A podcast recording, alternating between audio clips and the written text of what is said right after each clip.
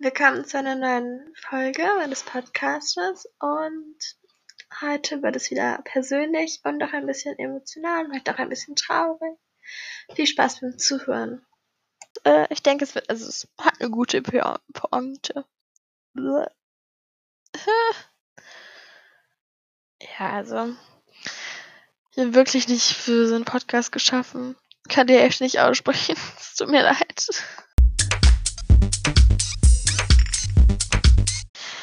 Oft frage ich mich, warum mache ich das eigentlich? Nerv ich die Leute damit, dass ich ständig von Jesus erzähle? Allgemein bin ich schon so eine Person, die auch immer auf die Leute zugeht. Auch ganz unabhängig von meinem Glauben und so ein bisschen anstrengend ist. Manchmal finde ich mich auch selbst anstrengend und ich gerne ein bisschen Ruhe von mir. Und manchmal denke ich mir auch, wieso lade ich mir diese Last selbst auf? Also nicht zu den Listen, die ich vor, vor meiner Umkehr, das ist natürlich nichts, aber trotzdem, warum ich das überhaupt alles? Hat doch eh keiner Lust drauf. Solche Gedanken gibt es dann schon manchmal in meinem Kopf. Und dann auch solche Geschichten wie dürfen Frauen predigen und eigentlich habe ich auch überhaupt keine Ausbildung, gar keine Ahnung. Aber ich insgesamt ist es mir auch einfach wichtig und habe ich auch sehr viel gutes Feedback erhalten und ich finde es auch einfach schön von meinem Glauben zu erzählen, weil ich, ich sehe etwas, so was, so, so etwas Bereicherndes da drin, dass ich mir denke, sollte ich das denn nicht teilen, wenn ich die Chance dazu habe? Und ich will ja auch niemandem etwas aufzwingen, ich will ja nur eine Chance aufzeigen. Und aber es ist trotzdem immer so ein Zweifel, so ein innerer Konflikt. Also, jetzt in der 12. Klasse, es wird nicht so viel bequemer.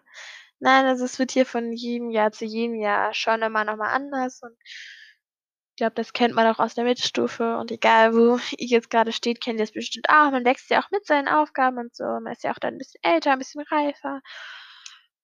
Aber trotzdem,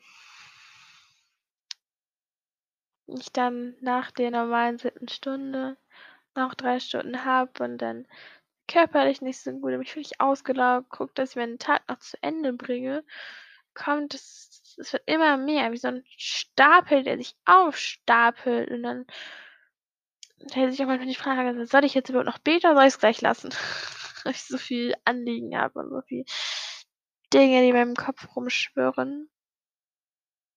Aber dafür habe ich eine schöne Bibelstelle und es lohnt sich immer. Also kleiner Spoiler, es lohnt sich immer zu beten. Immer, immer, immer. Kommt alle her zu mir, die euch abmüht und unter eurer Last leidet. Ich werde euch Ruhe geben. Vertraut euch meine Leitung an und lernt von mir, denn ich gehe behutsam mit euch um und sehe auf niemanden herab. Wenn ihr das tut, dann findet ihr Ruhe für euer Leben. Matthäus 11, Vers 28 und 29.